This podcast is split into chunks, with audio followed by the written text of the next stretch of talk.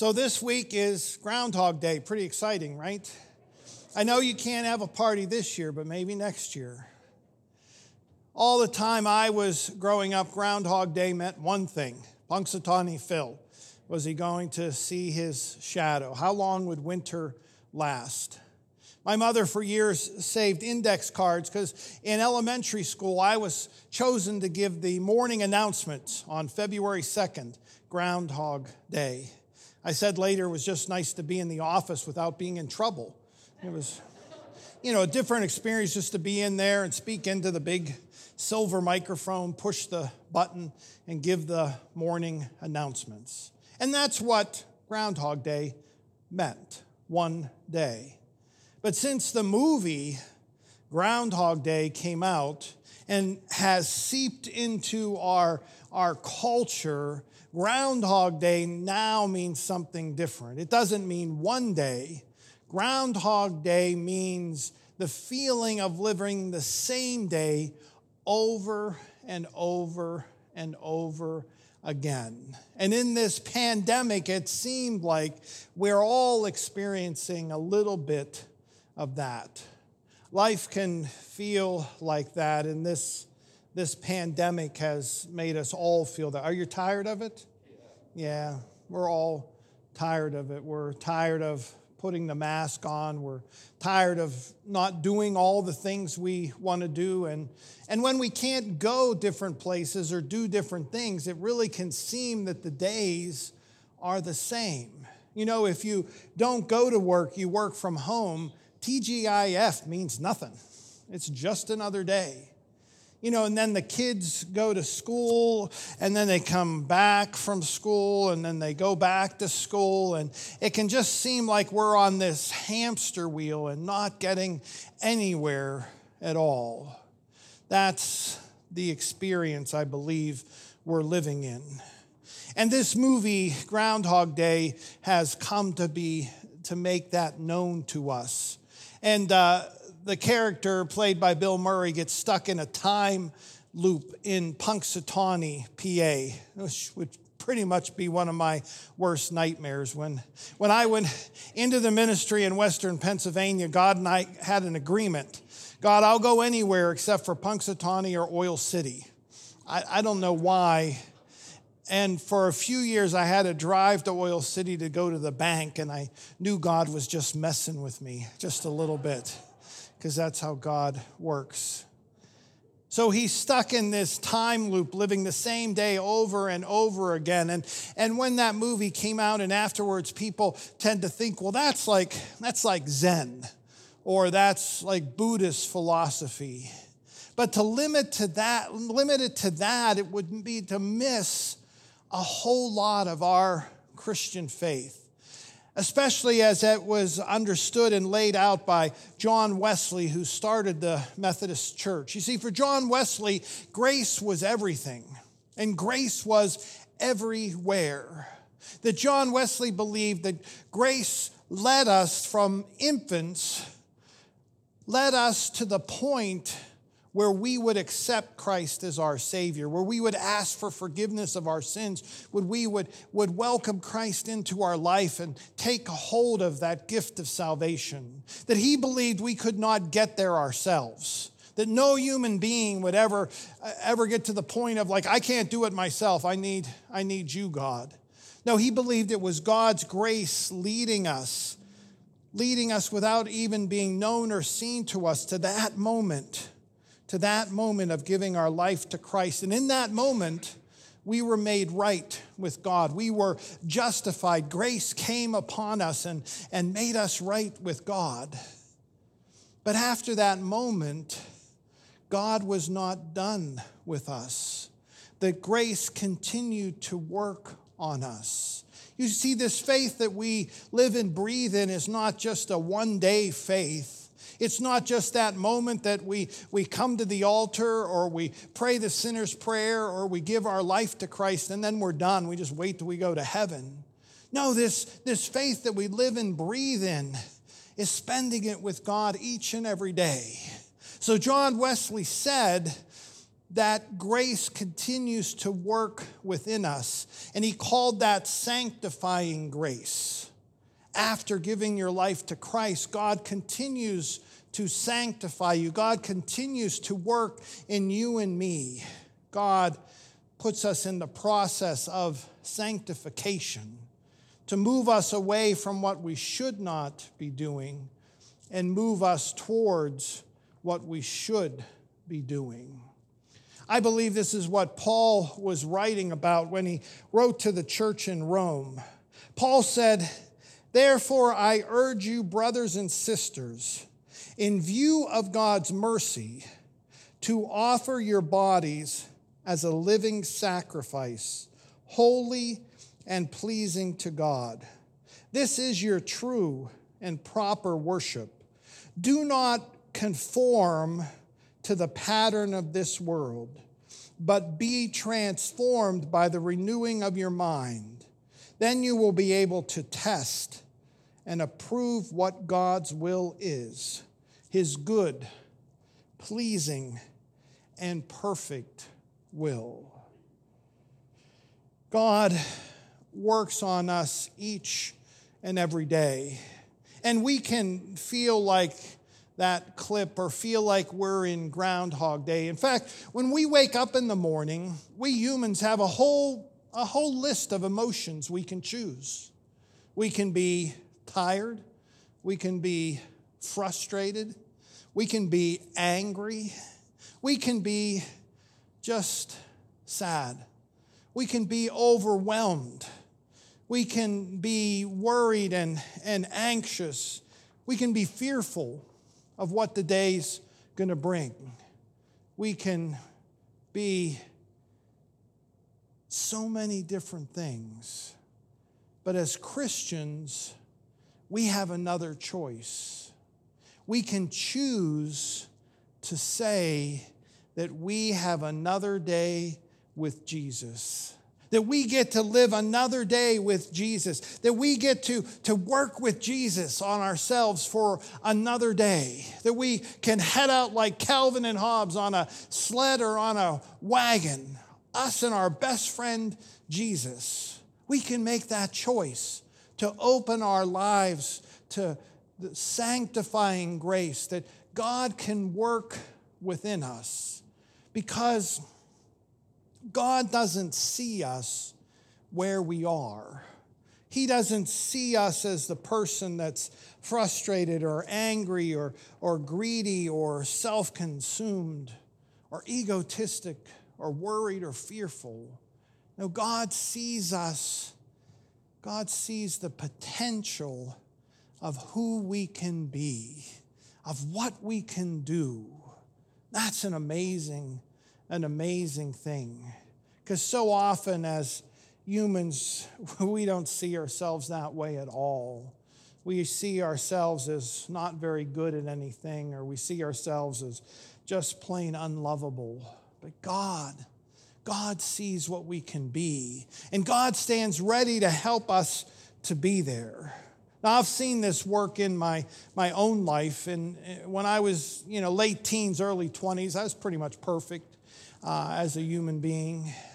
And in 1981, I, I was working in the scene shop of the Three Rivers Shakespeare, Shakespeare Festival, and, and there were high school interns that came in in the summer, and we were asked if we wanted to work with them to help teach them. And I said, Nope, I can do it faster myself.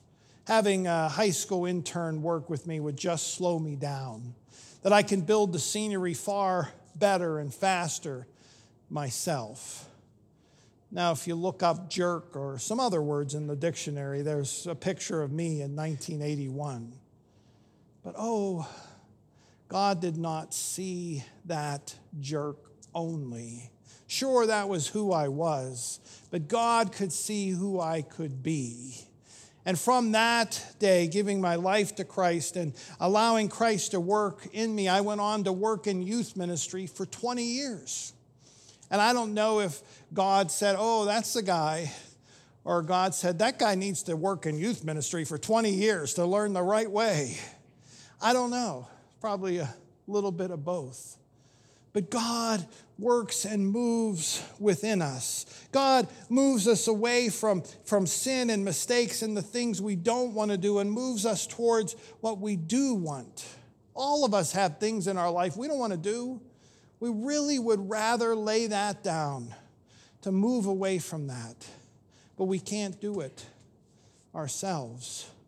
But through God's grace and allowing God to work in us, we can. And all of us have things we'd really like to have in our life and really like to be, but we can't get there. We feel like we're on that hamster wheel because we can't do it ourselves. We can only do it through the grace of God. God wants to transform you and I. God wants to sanctify you and I. God wants to work within us. If we're willing to get up in the morning and say, okay, God, I, I got my to do list, but I'm going to set that aside. What's, what's on your to do list, God? What do you want to do today? But just a warning God will take you seriously. And you may say, What do you want to work on today, God? And God, you're like, Oh, that again? Aren't, aren't we past that? Did, didn't we get, oh, I see, okay. So we'll keep working on that because God's not going to let you off easy. God will continue working on something till you're really, really past it. And God can move you.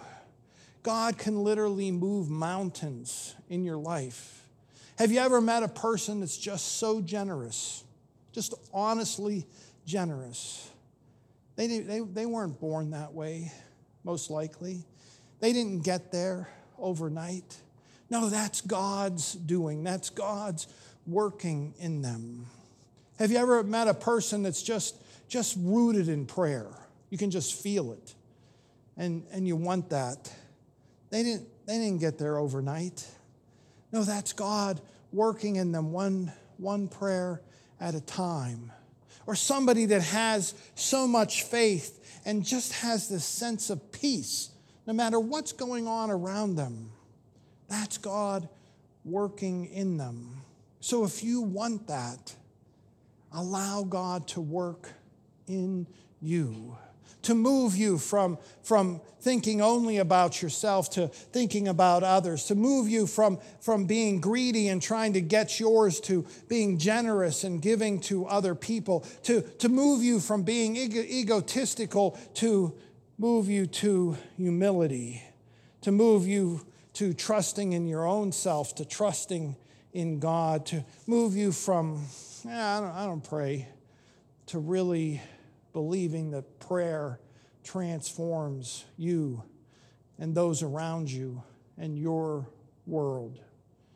In that movie, Groundhog Day, the, the character played by, by Bill Murray is transformed. At first, he feels what we feel, just stuck, and, and he's angry and he's lashing out, and then he just wants to end it all. And, and then he says, Well, if I'm going to do this, I'm going to get as much as I can get. But all of that, all of that wears out. And he finally, finally looks around and sees in that one day, those 24 hours, that there are people going through a whole lot of stuff, and he can help them.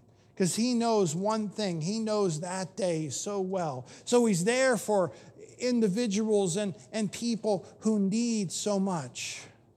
Our days aren't any different. There are people around us that have needs and need us.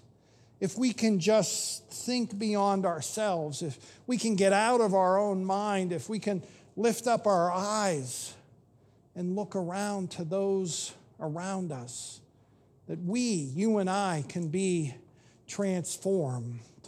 Paul says, in view of God's mercy, Offer your bodies as a living sacrifice, holy and pleasing to God.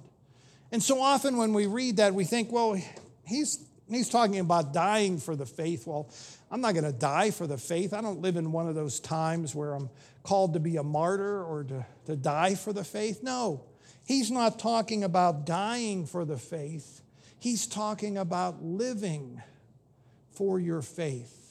To offer your bodies, offer your life as a living sacrifice each day. What do you want to do today, God? To offer your, your life as a holy and pleasing sacrifice to God. And he says, This is your true and proper worship. This isn't our true and proper worship. This is good, but we tend to think this is, this is proper worship. But God doesn't love us just one day. No, God loves us every day. Paul says, Do not conform to the pattern of this world. That, what was on the screen, that's the pattern of this world to be frustrated, to see life as just one darn day after the other. I'm just doing the same thing and I'm sick of it. Don't be conformed to the pattern of this world, but be transformed by the renewing of your mind. That allow God to transform you, to take you from here to there, to where you want to be. Can't get there yourself only the grace of God can lead you there. Paul says, then you will be able to test and approve what God's will is, his good, pleasing, and perfect will. How many times have you wondered, what is, what is God's will for my life? Am I on track? Am I a little off track? Am I way over there? Am I literally heading the wrong direction? What is God's will for me? What is God's will for my life in this time? God doesn't reveal that all at once in an aha moment. God reveals that day in and day out, transforming you and I, sanctifying you and I through this process of sanctifying grace. You know what it's like? It's like, have you been out and noticed it stays a little lighter longer? Have you been out at six o'clock or even a little after six and you're like, oh, I can still see across the yard? Or maybe when you get up, have you noticed it's, it's light a little bit earlier? How did that happen? It's really almost imperceptible to us, but it's happening. That's how God works in you and I. We can't always perceive it or know it, but if we allow His grace to work in our life, He's always moving us from here to there. And there's going to come a day. There's going to come a day where we'll be outside at 9:30 at night and it's still going to be light. We know it's coming. God works in us bit by bit, piece by piece, day by day, if we allow His grace to move within us. Can we get up and say, Okay, God, what do you want to work on today? Amen.